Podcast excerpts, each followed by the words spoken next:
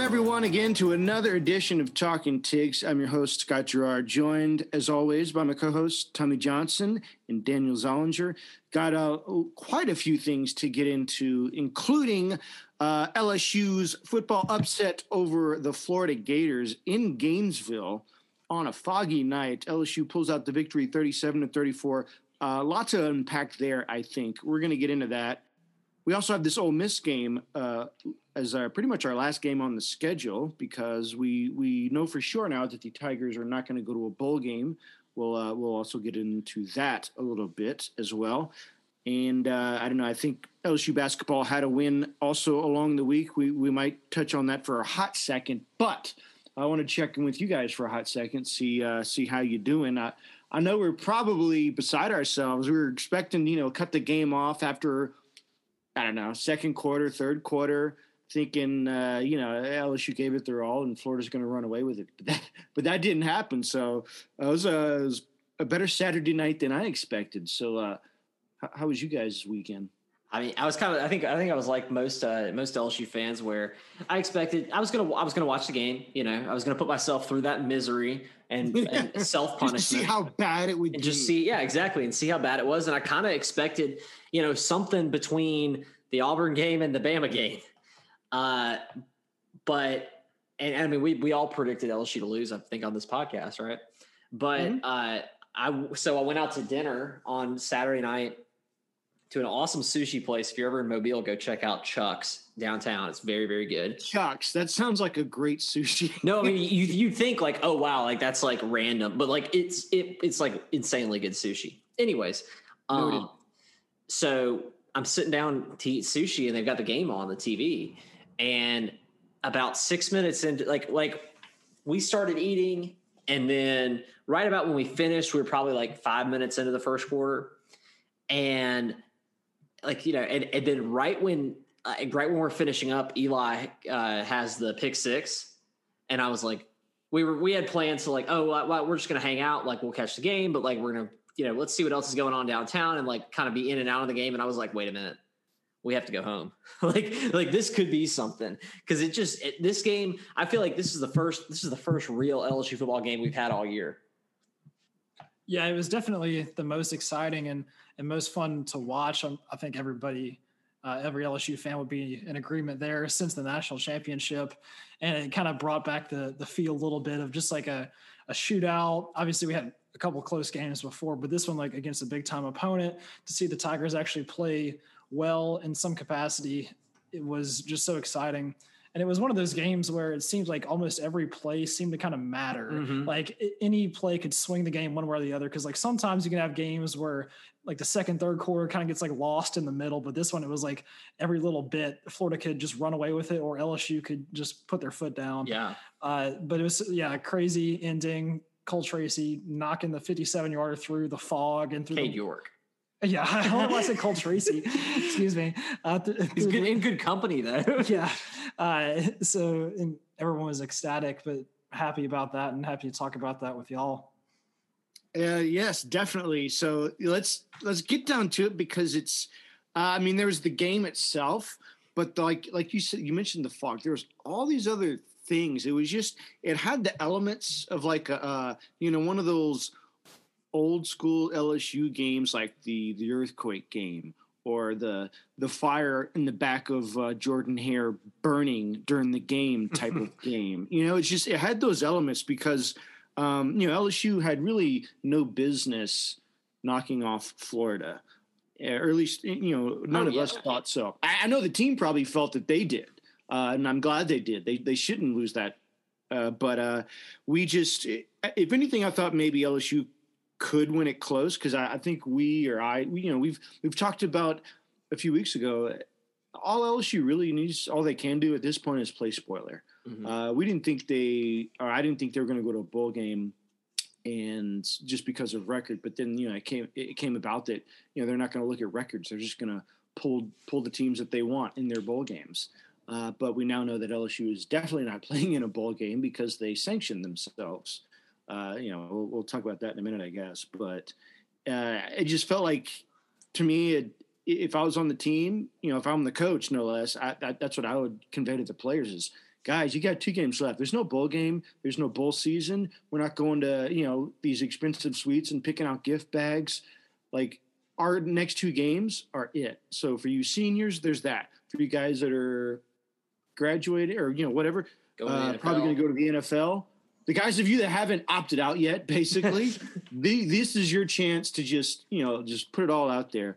And they did and it just the way all these p- weird plays work throughout the game because um, I want to get into the you know the offense and the defense and I, obviously special teams ultimately because that's what won it um, specifically. But I just thought overall it seemed like you know as opposed to earlier games this season, the ball just seemed to bounce LSU's way, literally and figuratively.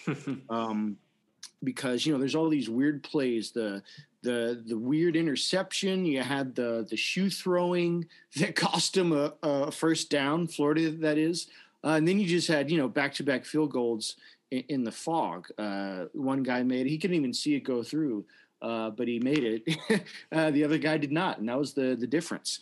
Um, but I thought it was interesting that you know we we knew we were probably going to see Max start, and we did, and that's all we saw. Like we didn't yeah. see TJ at all uh, which you know was interesting. I thought you know because we've seen that before with TJ though, where he they just played him the whole game, uh, unless there was really like a reason to. You know, if he was struggling, but Max didn't struggle. He he did pretty good. You know. Oh yeah. Um, I he actually won uh, SEC Offensive Player of the Week honors from from the conference. So so there's that. Uh, I mean he he you know he wasn't uh, necessarily lighting the world on fire, but uh, man he he looked great. He he seemed pretty comfortable out there. Uh, he didn't seem, you know, uh, in in a position at all to be on an away game in the swamp. You know, going against a team that potentially had playoff hopes.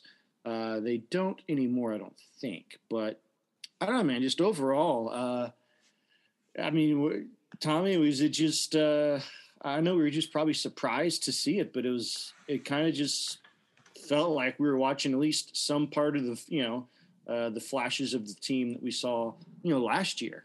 Just no, how they, uh, you know, they just they won. You know, they I, I absolutely agree. Like I think that th- this, I think that watching that game, that was what I expected this this 2020 LSU team to look like. Now, like let's let's be honest, like we could have lost that game. We were not running over yeah. them. We didn't beat them by 45 points, but we were in it. We were competitive. We were scrappy.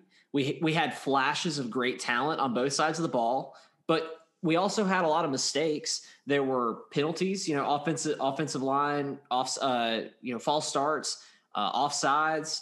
Um, there was a targeting play, a targeting penalty, uh, like in the first what, like five plays of defense with Cordale Flott. So I think that that shows our youth but it also shows how incredibly talented we are to be able to basically kind of overcome that and, and play. And, and also, that was a really raw game from LSU. They were playing freshmen, sophomores, second string, you know, mm-hmm. third string. They were, they were throwing everybody out there. And I, I texted this to y'all in the group.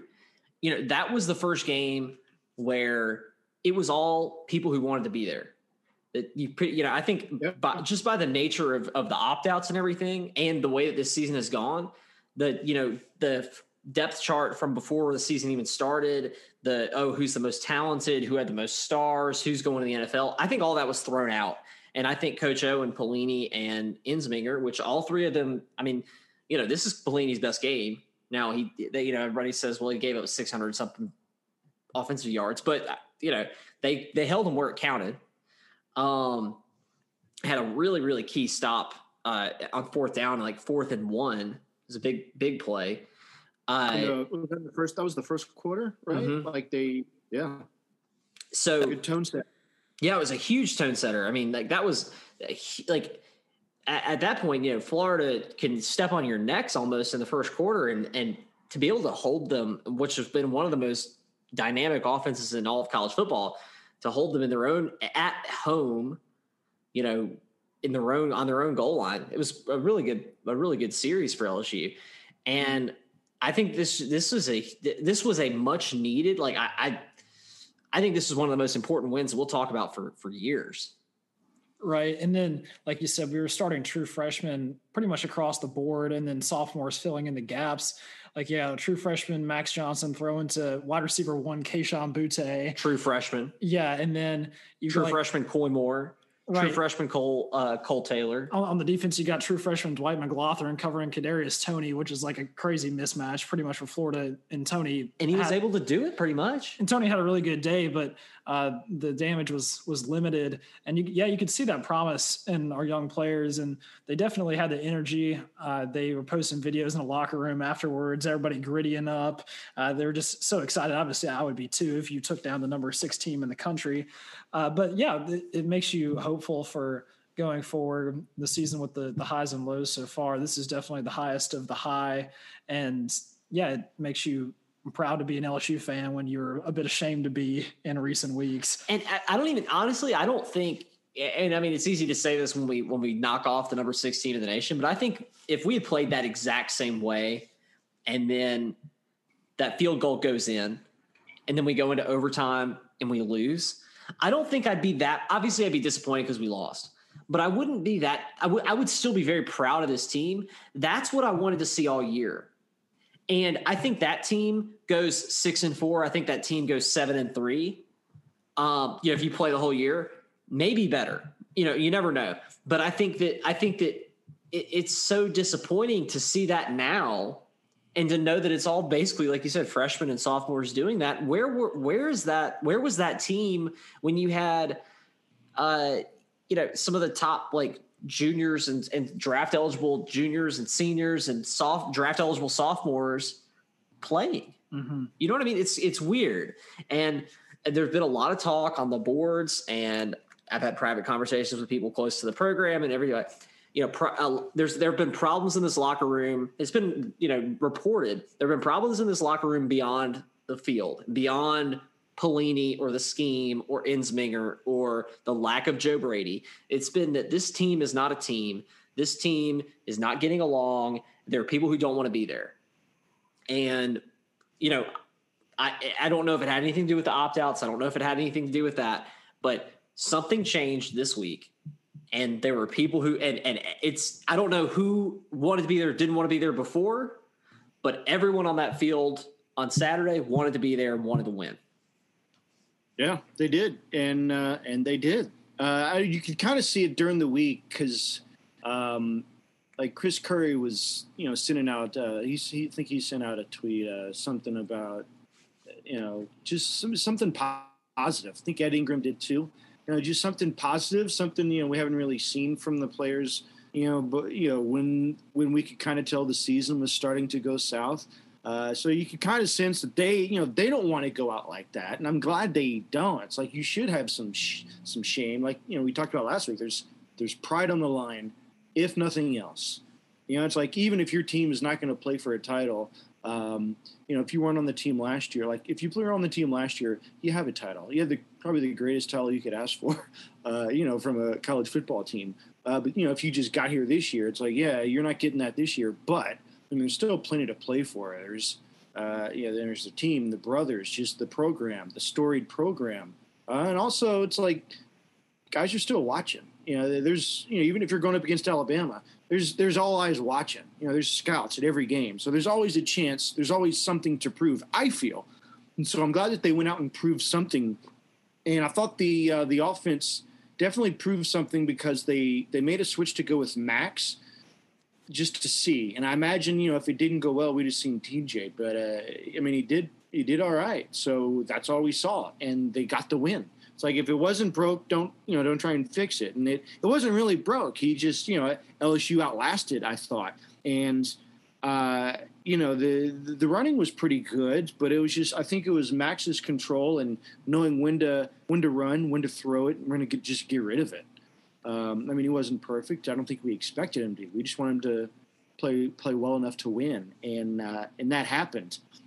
And I think uh, I don't know. Everyone's making this big deal about how this this penalty when they they stopped us on third down, and then the guy just had this shoe in his hand for some reason. I guess it came off the foot and it like right in his hand.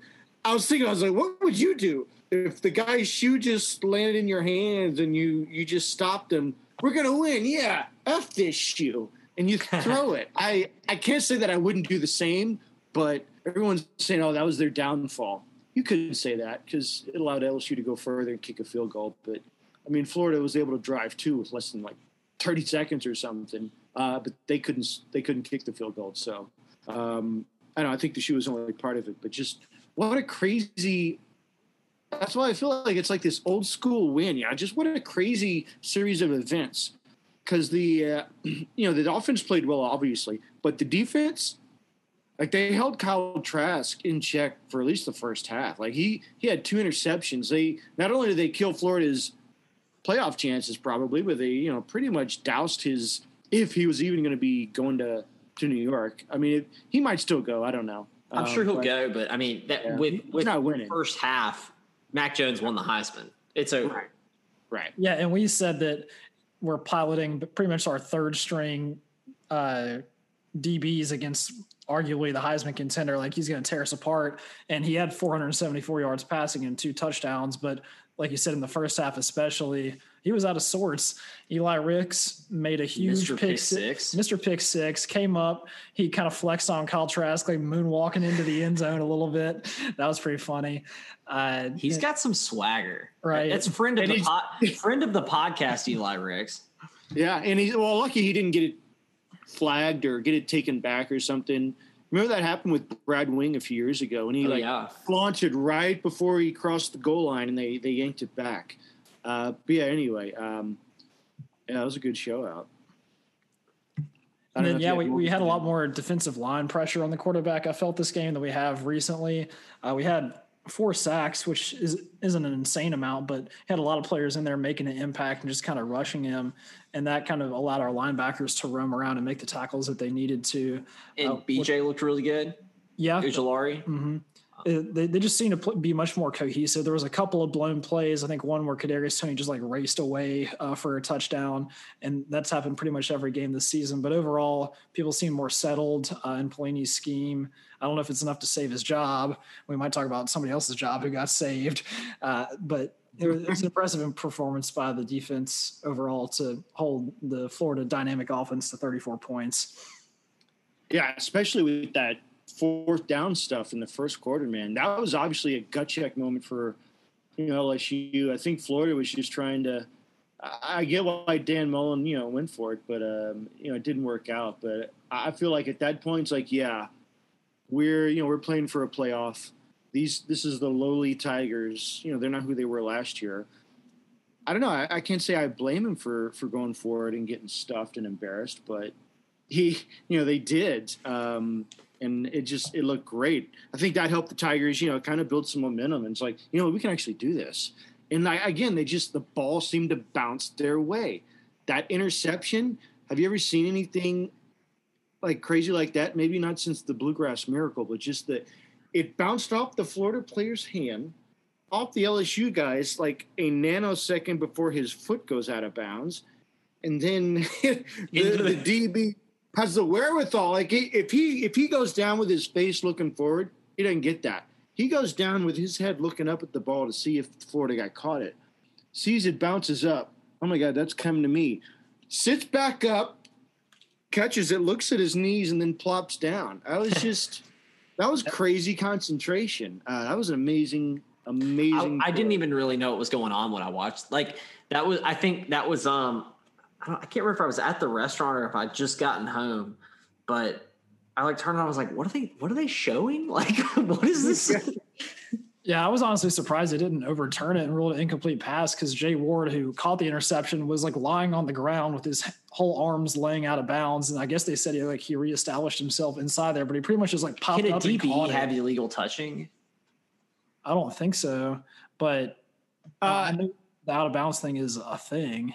Yeah, I think if as long as you're not the first person to touch it, you know, like once you go out of bounds and come back in, and he wasn't. The you know, hit the other guy's head. Maybe. Oh, okay, yeah. Because if he went out of bounds, like he, I don't know, maybe that's a different scenario. Uh, but I, I just I know that if uh, I think maybe that's on a punt, like if there's a fumble or something, and you, uh, you know, you're pushed out of bounds as a gunner and you come back in. But I, I don't know. No, I think I think you're right, Scott. Because I know that like okay, if you're a receiver and you run out and you're trying to avoid like like a, a corner who's covering you, if you step out of bounds and then and and then try to catch the ball like without re, like you said reestablishing yourself in bounds, that's illegal touching. So I guess, but but because the ball hit the receiver who was in bounds, it might not have mattered. You know, there might have been like a, a rule, like a difference in rule there.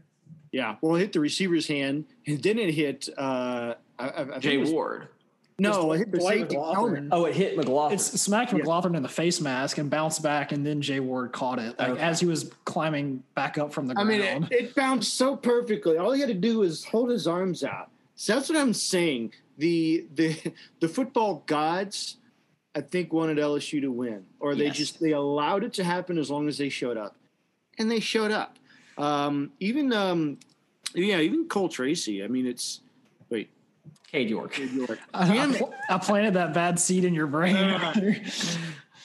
even even Cade York because he you know he, he had a a bad miss. You know he had a miss uh, last week, but it, you know it's you shake it off. But this one for the game winner, I don't know if it's his personal best ever, but it was definitely he set the record for uh, the longest field goal for LSU at 57 yards, and he did it in the fog. I know you could probably see the guidepost, but that's not easy. If like you if you are trying to kick the ball in the fog, because basically you know you can look up at it and get your bearings, but once they snap it, like that's that's usually in your you know like your peripheral vision. Uh, you know, it's yellow with red flags at the top. But in that fog, I don't think he saw it. He just had to maybe go off of like memory or something. But he drilled it. Florida got an opportunity, which I thought was ridiculous because with that little time left afterwards, like 20 something seconds. yeah, that there shouldn't have been no time left. Coach O kind of That was bad. Yeah, there was bad. he clock goofed on that one Yeah. Mm, yeah. But like because we- because it was third down and I think nine with whatever it was, like 30 seconds left, and we had one timeout. And so we could have run the ball like up the middle, try and get a couple more yards. And then I guess you maybe want to avoid a fumble, but like you try to get a couple more yards and then you just wait for the clock to go to two seconds, then call your timeout, kick the field goal. And if he misses, you go to overtime. If he makes it, you win, right? Now they ran that little. They ran the little play with with um, Max Johnson. No, but the problem was that he called timeout with I think it was 30 seconds left when he should have let when he should have run the ball, let the clock keep running, or force Florida to call their own timeout. Because since he called the timeout, then you have to pass it uh, because the clock is stopped anyway. So you think, all right, we're going to try and pass it and pick up the first down because then you have no more timeouts, so you can't run the ball. No, but they did run the ball. No, they passed it on third and nine, and it was an incomplete pass, and then we kicked the field goal. Mm-hmm. Oh, but wait, but I thought Max did a little. He did a little thing where he ran to the right. It's like a quarterback, like quarterback run. Remember that? I don't, I don't remember. Who did he throw? Who was he incomplete to?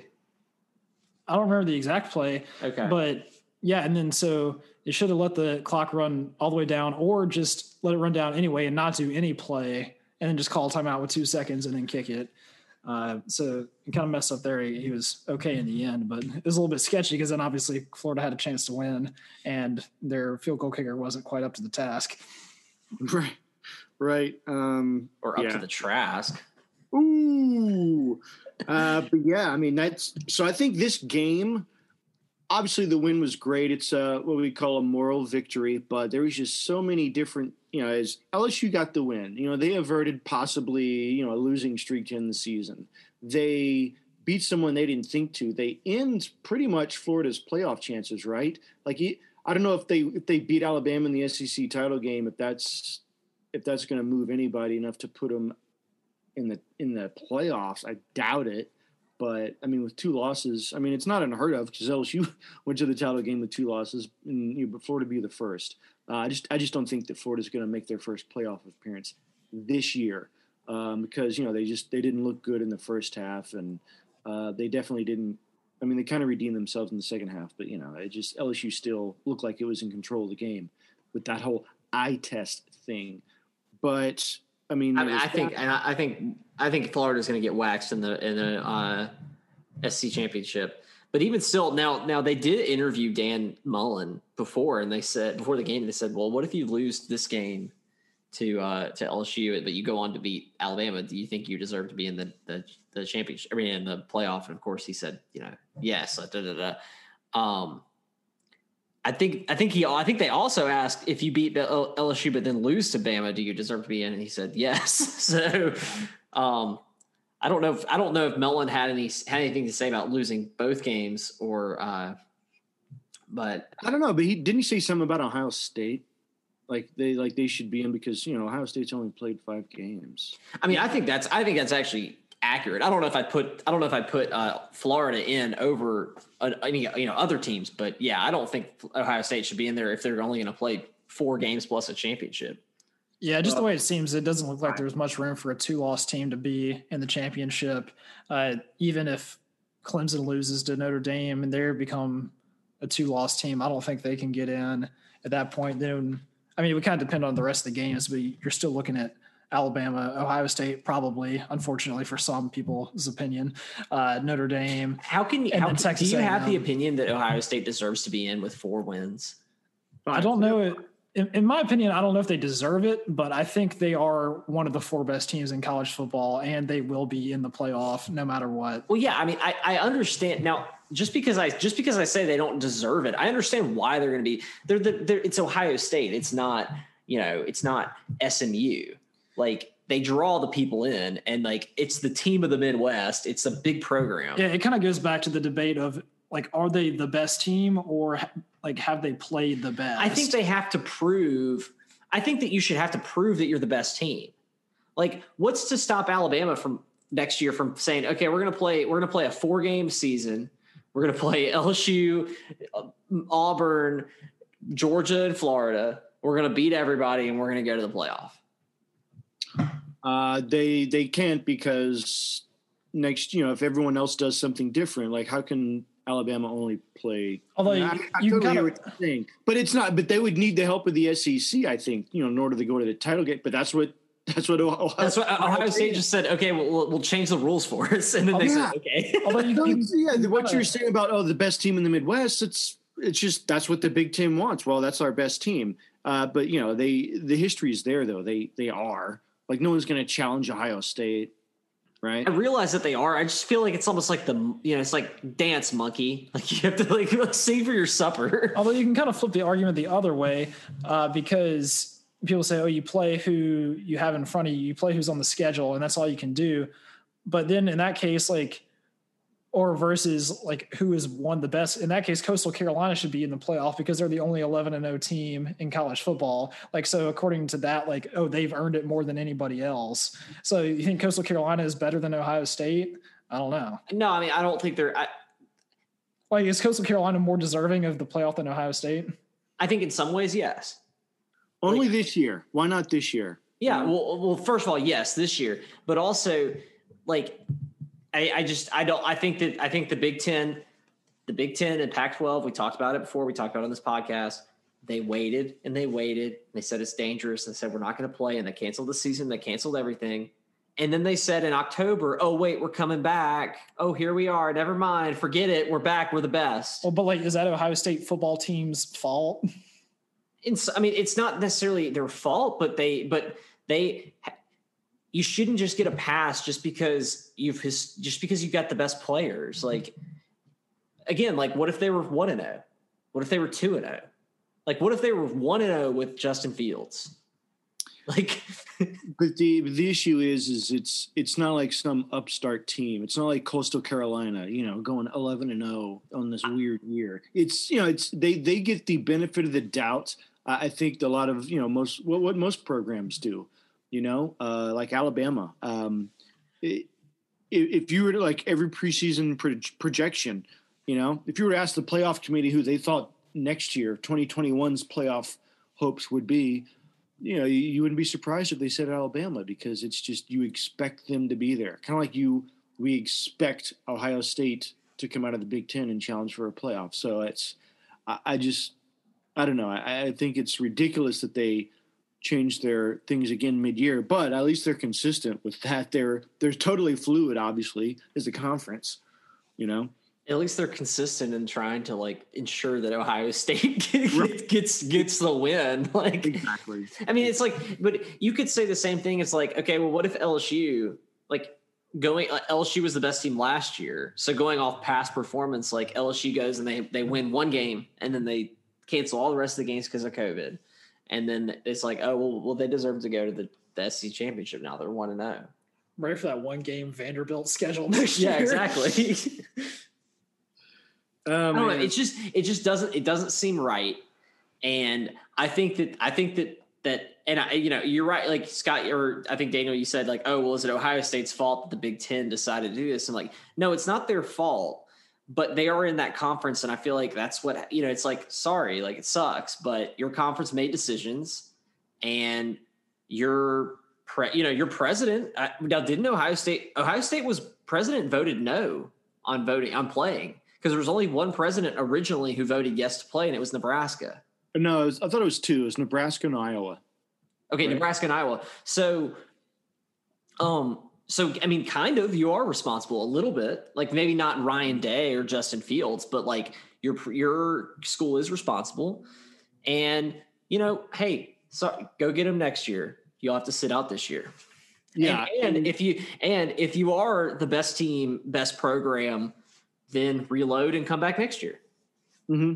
But I, I, think what happens was uh, Ohio, well, the, the Big Ten basically just showed though that they realize, well, we we can't exclude Ohio State from the Big Ten title game because they are Ohio State and they're undefeated, you know. But Indiana was seven and one, and their their only loss was to Ohio State. It was actually a close game. It was a good game.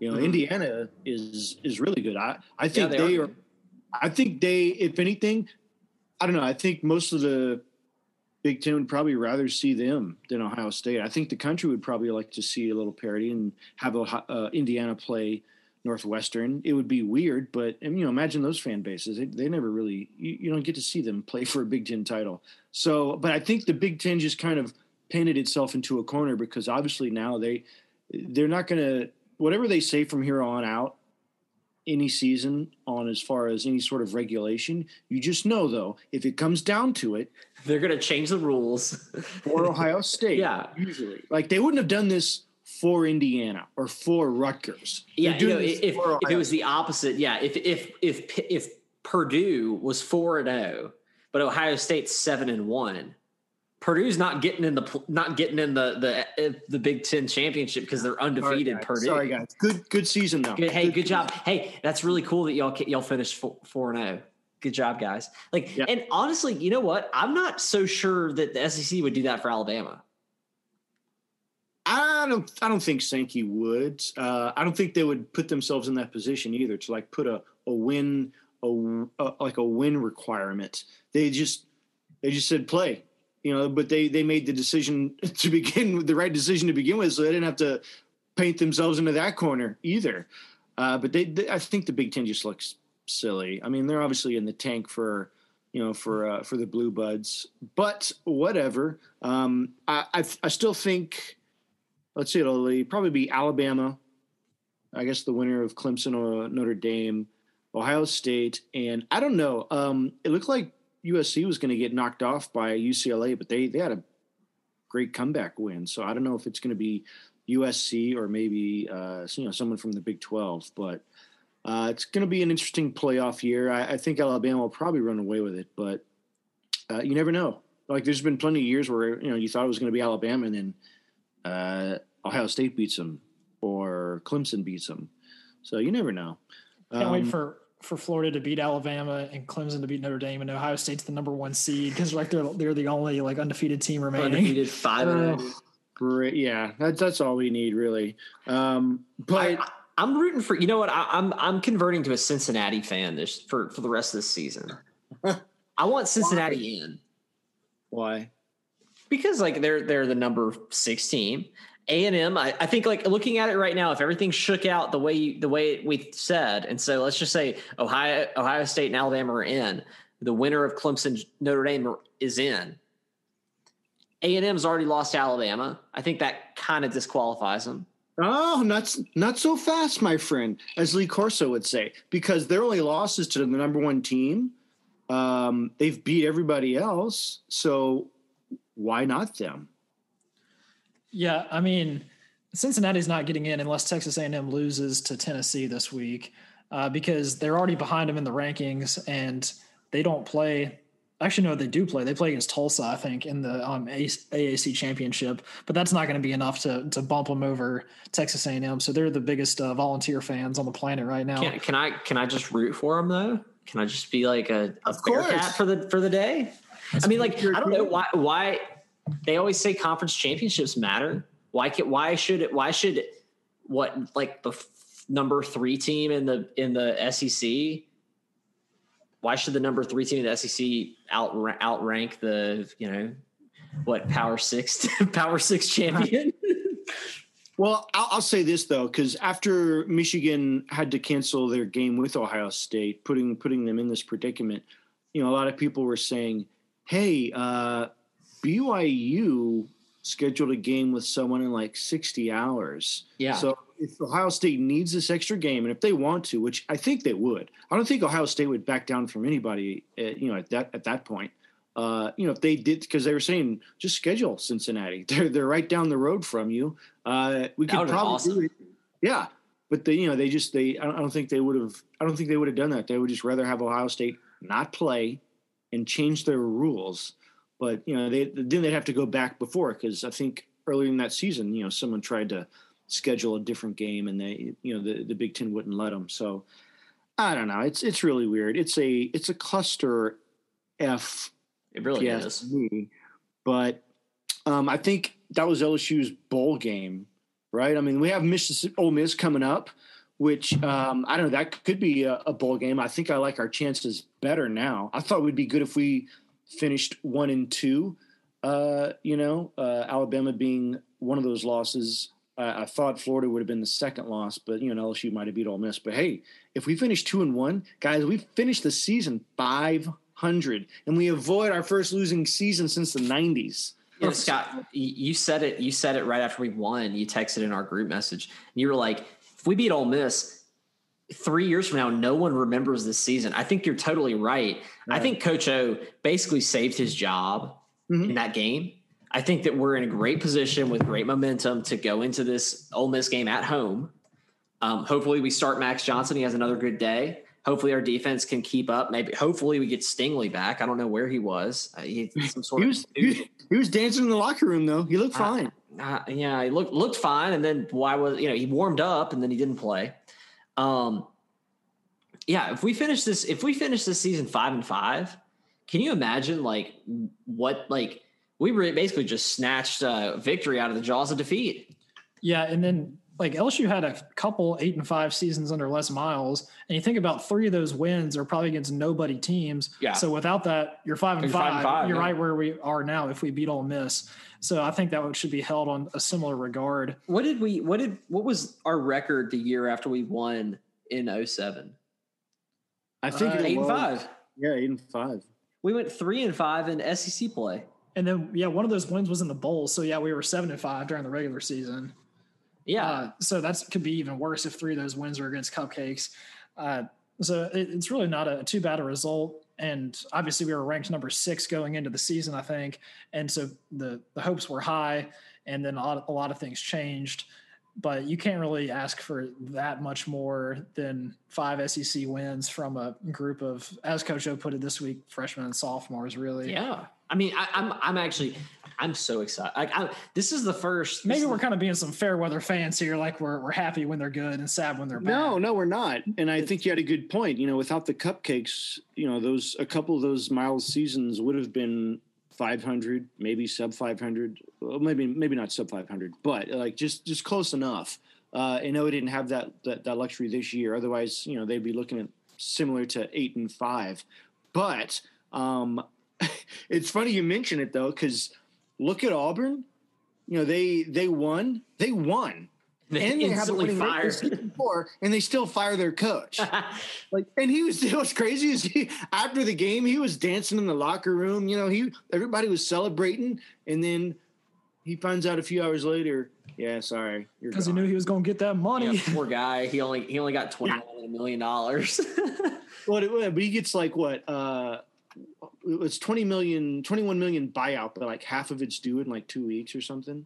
Man, that that's a good Christmas. yeah, got his Christmas bonus. And you know he'll land somewhere else, but it just it just goes to show you that even if you win in the SEC, it's not like winning. You have you know just win. Eh, it's all right. Uh, you know that's what happened to Mark Richt at Georgia too. You know it's just he had like uh, he, I mean he he had how, so many how many appearances in the SEC championship, right? And he uh, still got fired. Four, four off the top of my head. Yeah. Well, no, Daniel, I, I, I have to push back. We're not fair weather fans. no, I, I'm not saying that we are. I'm just saying that like LSU, like the sentiment in general that I've kind of seen across like social media and stuff is like elation now. Obviously, it's fun to win, but like just a few weeks ago, people were like hating a well, lot. No, because but but like a few weeks. Think about what what we'd be talking about if we did lose. Like if we if we lose that game, we're three and six, right? And yeah, you're hoping for a win. You're hoping to, to get four and six to go to go four hundred or what? Yeah, four hundred, and and you've lost pretty much every game that's meaningful, plus some that you shouldn't have lost, like to Mississippi State and to uh, and to uh, Missouri. Missouri.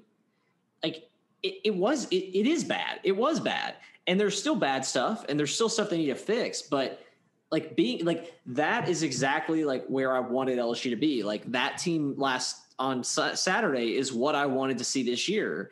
And like I said earlier, like that team would still that team is going to lose games. Like if you take that team and put it for 10 games against all, the entire schedule, I think we probably go 6 and 4 or maybe 7 and 3.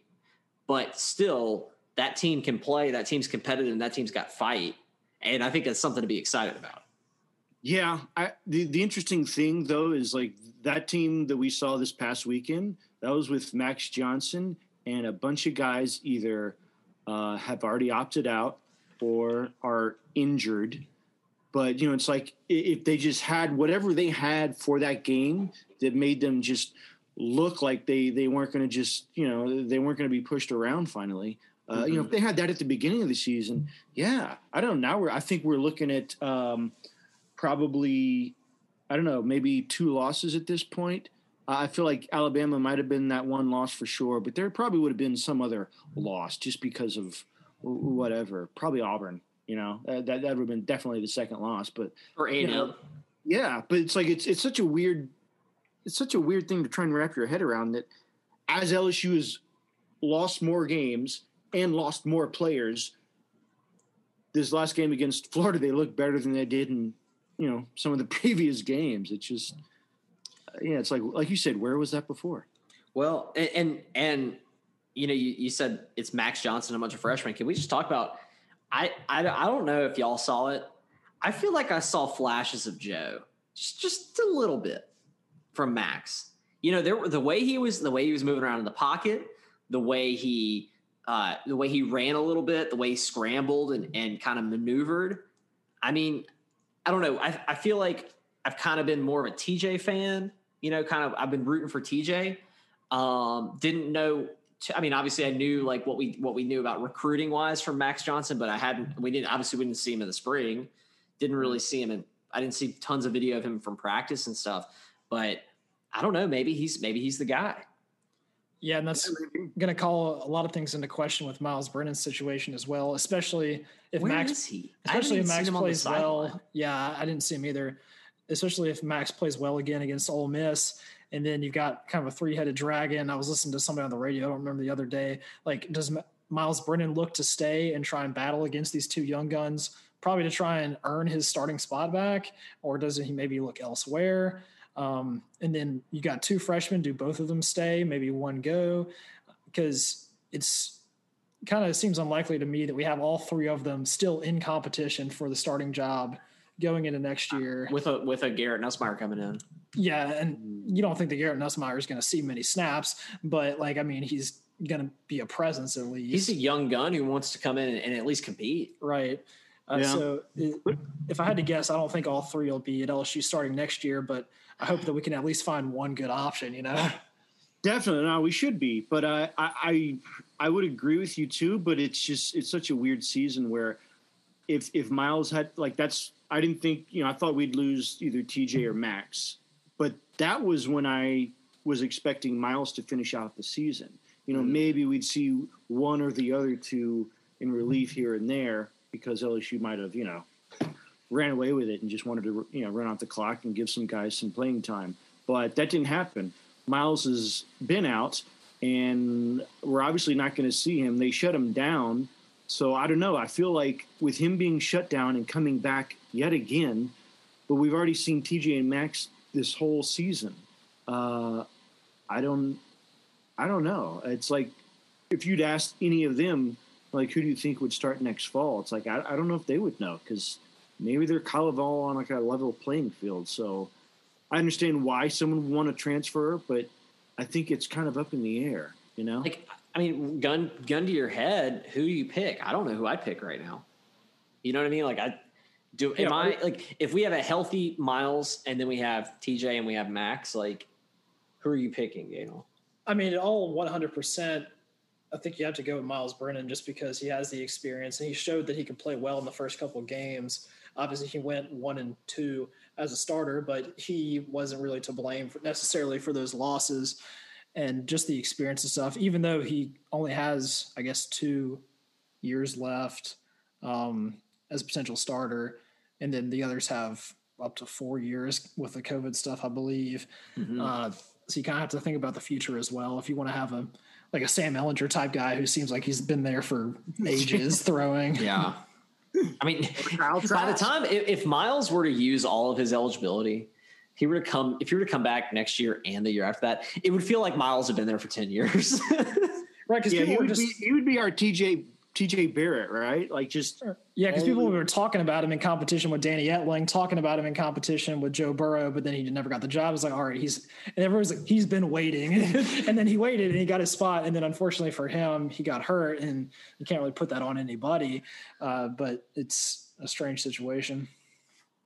Indeed, indeed. Um, I don't know. Looking forward to Ole Miss, though. I, I feel like it, they could be dangerous. You know, they were they were in quite a shootout with with Alabama, uh, and they can score. And uh, they actually had somebody opt out this this week. Uh, you know, one of their their offensive players, but I it wasn't. I don't know if it was like a true starter, but uh, I feel like it could be a shootout. So I don't know. I that's that's the one thing I feel like you know they're going to start Max again just because he did well against Florida on the road. But uh, I don't know. I feel like it has to be a shootout because Ole Miss with you know with our defense. I don't know. I feel like we can. Uh, it's going to be bend and hopefully not break.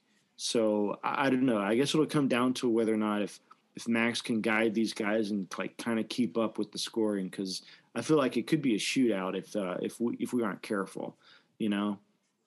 Yeah, no, I, I, I, mean, right, right now the over under is at 74, which I think that all, you know, that shows it's going to be a shootout. LSU's favored by one um, at home. I actually kind of like that. I feel like I like LSU winning by more than one. What do you think, Daniel? Yeah. Um, Ole Miss has played okay this year. They've played about up to their normal standards, going four and four with the Lane Kiffin offense. They've opened it up a lot. They've had a decent passing game before, but uh, they're they're running well with Elijah Moore as one of kind of the premier wide receivers in the country catching passes from Matt Corral. They shifted away from the offense a little bit that we saw last year uh, with John Rice Plumlee, kind of quarterback runs all the time. Now it's more of the air raid, uh, but their defense is typical, gives up a lot of points as well. So that gives credence to the, the high scoring game. And I think uh, you should expect to see a lot of points. And if I had to pick, probably LSU by maybe four points, something like that. I mean, I think that imagine if we can get if we can get some of the defensive production we got. I say production. I mean, I know it wasn't like a lockdown defensive play, uh, but if we can get some of the production, especially from like like Daniel said earlier, the defensive line and the linebackers, and then Stingley can is if Stingley's healthy, and we can put him on Elijah Moore, and then we can get you know maybe McLaughlin or uh, Flott or Jay Ward, all you know all the DBs kind of mix in there and play decent coverage. They don't have to be locked down, I think we got a good shot. I, I hope we win. I think we need this win to just to put a bow on this season, end it. We're not going to the bowl game. Let's make, like you said earlier, Scott. Let's make this. This is the what? What the Magnolia? No, yeah, the Magnolia Bowl. Mm-hmm. Let's let's be the Magnolia Bowl is going to be our bowl this year, yeah. and I think we need. I think you know what. I'll get us. I'll, I'll get everybody some gift bags. I'll bring them to the locker room. and uh, and and we'll make it like a bowl game. There might be some improper benefits, which we might not be able to play in a bowl next year. and then they're gonna, yeah, I'm gonna bring the. I hear maybe that's what we need to do. Maybe we just need to always like opt out of bowls to get the players excited for regular season games. So I'm gonna bring, I'm gonna bring gift bags and give it all the players so that way they get the improper benefits. So that way they will self-report it and will opt out. Mm-hmm. Just get him plan. some nice Talking Tigs t-shirts. That ought to that ought to be enough to uh, to cross the line. I'll get him the t-shirts and the Monopoly money that uh, Odell gave him the playoff yeah. game. Right. So uh, you, you, mentioned it, uh, Daniel. Like we, as far as our bowl game, uh, you know, we're not going to have one. Uh, LSU has self-imposed that they are not going to play a bowl game. So, I mean, it, that's that's all fine and dandy. It's it's kind of like you know what was it a couple of years ago? Uh, no, it was, was it? I think it was three years ago. Uh, you know, when Johnny Jones was here, like that last season. Well, it was when Ben Simmons' only season. You know, it's like there was it just the season was not going the way they wanted, and they just said, you know what, we don't even want the NIT. We don't, or maybe they felt like they didn't deserve it. I, I, don't know. It was just a, it was a bad end of the season, and they just they cut themselves off, and they said we're not gonna we're not gonna go through it. I, I felt like when LSU made this decision, uh, maybe there was a part of that, like let's just end this season, please. But uh, I feel like they really sense some heat coming from the NCAA. So this is like the perfect opportunity to go ahead and, you know, quote unquote, censor yourself, uh, because, you know, if you already do that, then, you know, it looks like you're, you know, you're you're showing your penitence and uh, you admit your wrongdoing before you were told you were definitely in the wrong. So I, I don't know. I, I think LSU's trying to trying to to work to work ahead of the storm here, which you know you who, who can blame them. But I don't know. Do you guys feel like like I, I totally agree with the move. I mean, it's this season. Who cares, right? Like if they played, it'd be some weird off off chance bowl uh, I feel like it would be good to watch. It'd be fun. I feel like LSU would probably show out. They usually do in those games. Um, but I, I, don't know. I feel like it's LSU probably made the right call, especially if it's, you know, it looks good in the NCAA's eyes for for whatever they decide to come down with. Uh, I don't know, Tommy. What'd you make of the, you know, the opting out of the bowl and just expecting this this hurricane that's just kind of uh, looming offshore on LSU as far as the, you know the whole uh, Title IX thing in the the NCAA investigation? Yeah, so I mean, everybody knows we're under investigation. Uh, both basketball and football are under investigation, and they they always throw like the NCAA. Like if it if it's more than one sport, they'll throw around that lack of institutional control, which is like the death death sentence almost for for college sports. That's where that's what happened to Ole Miss, right? They they got lack of institutional control. I think so. Yeah, think, yeah, and that's what kind of sank them. Same thing with, with Baylor, right? Um, yeah. So I think that uh, it's kind of good. You know, I I wouldn't say I love the move just because it's like, well, I wish we weren't in this position in the first place, but it makes sense. The NCAA they they want you to do this. Like they they would rather you you know punish yourself and then them say and then the ncaa be able to say yes like you're you know you're punishing yourself and you're abiding by our rules. Yeah exactly. They shake their finger at you. They'd rather you do that than they have to come in and give you mm-hmm. sanctions because as we i mean do you remember this was like one of the most remarkable things last year in college basketball. It was kind of overshadowed by all like the base by the like shutdown of the season. But do you remember when memphis was like the ncaa gave them notice that um they're like stud point guard or whatever was ineligible, and they were like, "Yeah, he's like in NCAA violation. He can't play." Yeah, James Wiseman, who was the number one overall recruit. Yeah, I think he played three college basketball games. Well, no, but but they they told him like he can't play, and then uh, Penny Hardaway was like, "No, he's going to play." Yeah, and so that should like like the NCAA has power, but then again, they don't. Like the only thing they do is sanction championships. They can't really tell LSU what they can do. Like LSU could just continue on. Now they might not be able to compete, and they can make it, you know, they can make it hard for them to. Uh, they could punish them in other ways. They could say, "Well, you're not allowed to compete in NCAA, you know, championships." But it's but it's more of like a gentleman's agreement that okay, you're gonna you know you're gonna abide by these rules, and we're gonna help you get TV deals. Right. Uh, they. I guess the ultimate ultimately what they can do is just vacate your title. Yeah. Right. But but you know the weird thing is the NCAA doesn't even really doesn't technically award a national championship. They or no, they do, but they just give it to you. You don't when you're playing in the college football playoff and they hand you, you know, you win and they hand you that golden tube. That's not the national championship trophy from the NCAA. That's from the college football playoff, which is some right. company. Right. like yeah it's it's such like a mis it's it's like a misconception like the only ncaa trophies are that kind of like weird looking it's kind of a it's like a big cup right big, well it's no but it has that like it has the little like the the oh yeah the tall piece the of tall wood. and it's got the glass but it's wooden yeah like that's what they hold up at, at uh when they play at rosenblatt uh for the college yeah. college world series like yeah. that's the true ncaa championship, and they have one for football. When we went to see the trophy ceremony at the PMAC, remember Daniel? They held up both. Yeah, because they were drawing it out. They were really whipping trophies out. yeah, they had right. three. So they had three trophies. They had the AP trophy, which is the silver gl- golden ball. I mean, not the the, the, gl- the glass ball. Then they had the tube, which is the college football playoff trophy, and then they had the NCAA trophy, which was just mm. awarded to them. So right you know, like they don't like you could even so you could technically like they could vacate your vacate your NCAA championship and you could still be the college football playoff champion. You know, mm. so it's it's a very weird system, and uh, I'm glad LSU's doing it. You know, of, like you said, Scott, of all years to to say, you know, what, we're not going to play in a bowl game. I think most LSU fans are like don't want to see a bowl game. They want to say just stop the bleeding now. So um, hope I the main thing I hope is I just hope it's enough. I hope that's enough of a pound of flesh for the NCAA and that they can you know right. Take their take their investigation to other schools.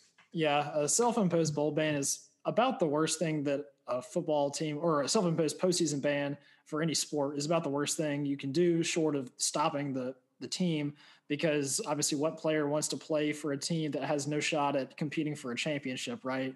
Because you can play but like you can't win and winning is what sports is about for the most part. And plus plus we've already done the scholarships too yeah. which is probably like 1a and 1b yeah so the full list of investigations is not available to the public as far as I'm aware of at this point, but obviously it has to do with recruiting and hopefully, and it also has to do with, I think, the Our Lady of the Lake stuff, uh, improper benefits, which is recruiting in itself. But yeah, all that, hopefully it gets sorted out. And then, like Tommy said, it's good enough and we move on next year and hopefully a better year. I'm sure LSU had some big brains on this topic, weighing the pros and cons and being like, all right, we're going to be playing in the TaxSlayer Bowl um, or we can do this and hopefully get the monkey off our back and just roll it over to next year. So they're like, all right, we'll we'll bite the bite the bullet here and hopefully move forward uh, in a more positive manner. But I, so I think it's okay. Obviously disappointing. You want to see LSU play in the postseason, but it is what it is. I mean, yeah, I'd rather I'd rather let LSU have a chance to compete for something two years from now, actually compete for you know playoff berth or something like that, than I would watch them play in the Lending Tree Bowl this year. Right.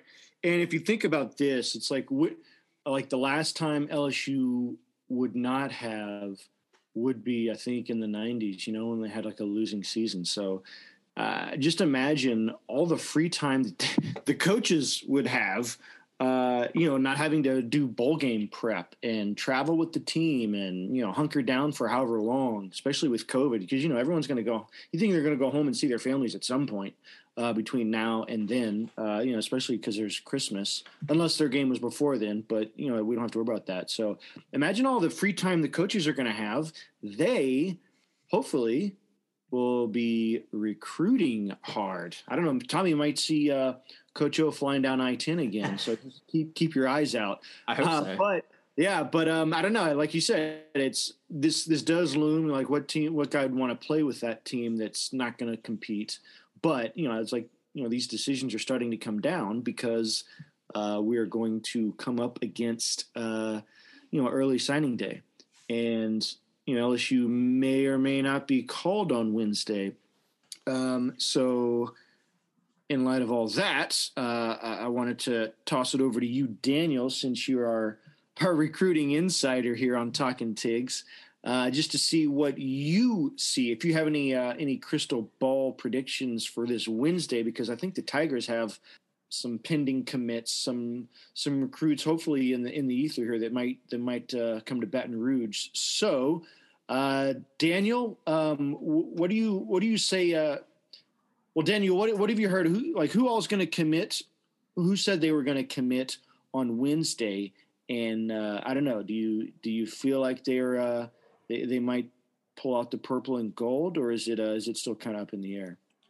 So right now, LSU sits at 19 commits for the 2021 class, and with the uh, scholarship reductions that we had talked about, I think it's four per season for the next two years. So we have 21 spots because it's normally 25, and so there's 19 right now, which would leave room for two. And so people can change. Last year we had, I think, two or three players flip. Uh, Jermaine Burton, Rakim Jarrett are the two that come to mind. And then, uh, so yeah, we've got one five star. Um, looking at this, we got one five star, 13 four stars, and five three stars, uh, led by Sage Ryan, five star out of Lafayette. I've not seen him announce whether he will be committing or not. Typically, somewhere in the range of 80% of high school athletes commit during the early signing period. So, if that holds true, then we would be seeing about 16 to 17 commits tomorrow uh, which is pretty good. I think I think he will too because um, he's uh, Kevin Faulk's cousin. Yeah, and he seems pretty solid LSU. Yeah. So hopefully we can keep him. Alabama was the other kind of like big player in his recruitment, but I think he's solid. Uh, some that have seemed a little bit iffy. There's been some rumors that Chris Hilton, four-star wide receiver, may not be committing uh, yeah, during this during this period uh, out of Zachary, Louisiana. Hopefully he doesn't get poached or flipped. And then Raesjon Davis, a four star linebacker uh, out of California, there's been a lot of talk about his recruitment lately. He said that he will not be committing uh, for sure, which is not great because you want to lock him down as soon as you can. There's been some rumors about him staying home like USC or closer to Arizona State, but hopefully we, we can keep him solid as a Tiger. One thing that for kind of uncommitted players that we're looking for uh, the big one is Mason Smith, five star D tackle out of Houma, Louisiana, has said that he will be committing on signing day. And he announced his top four, uh, choosing between LSU, Alabama, Georgia, and Miami. Uh, so he cut off notably USC because, and also Clemson. Yep. And that's big because we've talked about it before. He's supposed to be a package deal with Korey Foreman, defensive end out of California, the number one overall player for this year's class and Korey Foreman was heavily favored. He was a former Clemson commit, and so if he's not going there, people thought he would stay home at USC. So since those two are gone, uh, there could be a strong possibility of both of them staying and coming to LSU, which would be huge for our defensive line. And Mason Smith, I want to say, it's like two weeks ago, uh, he was quoted mm-hmm. as saying the chances of him and Korey Foreman playing together are 100%. Right. Isn't that right? So it seems like where Mason Smith goes, the you know the number one player in the nation goes. And and that may have again we talked about this last week as rumors, but we had two defensive line prospects decommit last week, and conveniently we now have two available slots uh, for this signing day. So we'll see how things fall together. Uh, another big recruit, Tristan Leigh, offensive tackle out of Ohio, I believe. It was Fairfax, Virginia. Oh, Virginia. Yeah. Thank you, Tommy. And so it's kind of between LSU and Oklahoma, it looks to be right now. So that would be a big uh, buff to our O line, which has had a lot of problems this year. And because we need some some beefy fellas up in the front uh, to lock it down. So those are kind of the highlights. Oh, one other player that has been trending just in the past couple days is four star running back Armoni Goodwin, who was a former Alabama commit. But since Gus Malzahn has departed, a lot of people are thinking he might flip to LSU. You mean Auburn commit? Did I say Alabama? Yeah. That's my, my second faux pas of the podcast. Wait, what was his name? Uh, Armoni Goodwin. He is. I, I, I, think I remember seeing somebody ask him, and he said that it, it wasn't going to sway it. I don't so, think that changed his mind. That'd be be a hard flip, but I could be one to keep an eye on. Do you have any other info, Tommy? Um, I would just say that that Tristan Leigh, the the probably the number one, is he the number one offensive lineman in the class? No, I think he's like number three. But a top top five lineman. Um, he was at the uh, he was at the Florida game this past weekend on a Florida official visit. So um, kind of good news for us. I almost feel like you know. Hopefully he mm-hmm. he liked what he saw. I don't even think Florida was really in the uh, in the conversation with him. All of his crystal balls are either to LSU or to uh, to Oklahoma. So yeah. um, it was good for him to get a, get another look at LSU and see our best game that we've had all season up you know in person. Yeah, and actually update on that. Tristan Leigh won't be committing until January second. Uh, and the same thing for Korey Foreman, I do believe he's supposed to announce on January second. Uh, but Mason Smith, the big one on Wednesday, because where he goes, it's likely that Korey will go also. Man, what, why would why would they? Gosh, it's such a, it's such there's so much drama in this.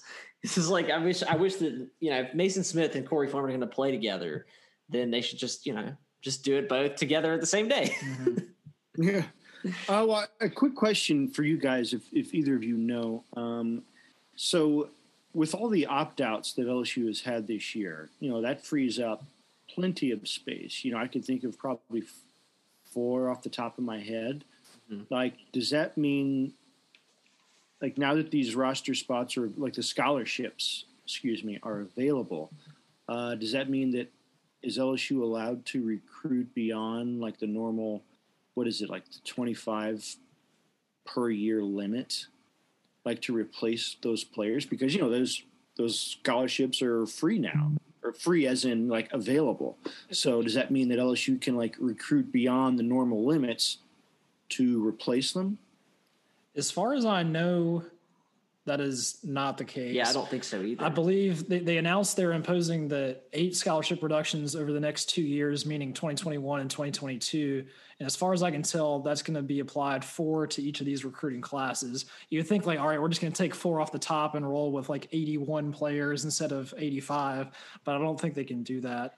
So in other words, they can't say, okay, well, like Ja'Marr Chase is gone and Neil Farrell's gone and uh, Apu is gone and this guy's gone. All right, we're cool. Yeah. So I believe they can fill those extra spots with like grad transfers or yeah. just uh, general transfers as scholarship players, but I don't think they can like fill it with new recruits. If you see what I'm saying. Yeah. Now, but one one interesting thing that people have been talking about, and I, I don't know how much. I don't even think there's any truth to it, or maybe maybe there is, maybe there isn't. Both Apu Ika and Marcel Brooks have been rumored to want to come back. Really? So, yeah, Why? I, thought- I don't know, but that's just something to watch out for. Maybe keep your eyes on it. See what happens. You might see the return of of the other number nine. Marcel Brooks. Huh. Well, I, I gotta wonder, like what, why, like what? I don't know. Maybe they, uh, who knows? I don't know. Um, I don't know. That's just bizarre to me. But hey, uh, I, Coach O said the same thing about Arik Gilbert. You know, he was asked, uh, you know, what if Arik uh, he wants to come back at the end of the year? Oh, we'd love to have him. Sure. I mean, he was you know the top tight end in the country He looked good in a you know some, some action this year, but like, do you like to, to to be so welcoming with open arms of these guys that kind of just you know left the program not for some reason you know that you know most people could probably understand they just they, they could so they did you know it's like you know what, i'm just not going to play anymore this year yeah yeah i'm not going to play anymore this year uh, maybe next year, we'll see. But yeah. so, you, so you want that guy back now? I I don't know. It's like uh, I don't know. What would you guys do? What would you say? Thanks, but no thanks. We got it. Or would you welcome him back? Like if it was Joe Burrow's like third year I, after last season, I'd say, "All right, Joe, come on, come on. let's." but I don't know. What do you say? I think you probably got to take him back. I mean, he was the highest overall uh, rated tight end in high school history.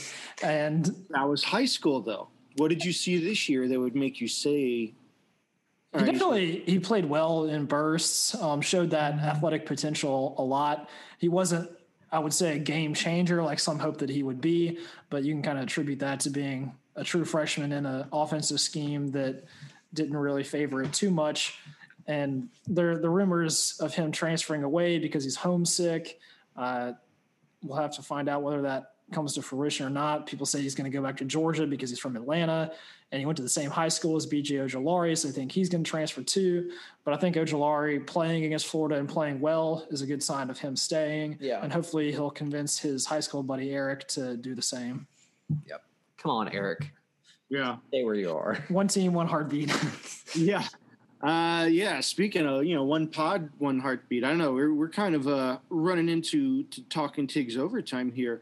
Uh, but I I didn't want to just cut it off short because I, I, did want to mention though, uh, you know, amongst all this this football talk and will they or won't they and who's going to go where uh, come this Wednesday. But uh, you know, LSU basketball is trucking along. They did have a game canceled this week uh, against South Florida. They're actually going to play here in Atlanta at State Farm Arena. Uh, canceled to you guessed it, COVID related reasons. I think the Tigers couldn't contact trace or, or something like that. I, I still don't even. Well, Will Wade has COVID. Well, Will Wade did not coach today in their game against Sam Houston State, and Trent Watford did not play. They said due to contact tracing concerns. They didn't uh, say that he had COVID nineteen that I'm aware right. of. But I thought I thought he did. I don't, I don't know. Yeah, maybe you're right. Uh, so they they just canceled the game against South Florida, but yeah, they did win against Sam Houston State. Uh, started this morning, actually, a, a, Monday morning game, which is just so weird. Uh, but they won by 22, 88 to 66. Uh, so they're sitting 4 1, but they have three more non conference games, one against uh, Will Wade's old program, VCU. It starts this Wednesday against Uno, uh, University of New Orleans, uh, at the PMAC, and then they'll have North Texas and VCU with both at the PMAC before they start their SEC schedule after Christmas on the 29th. Uh, so more more to watch from them.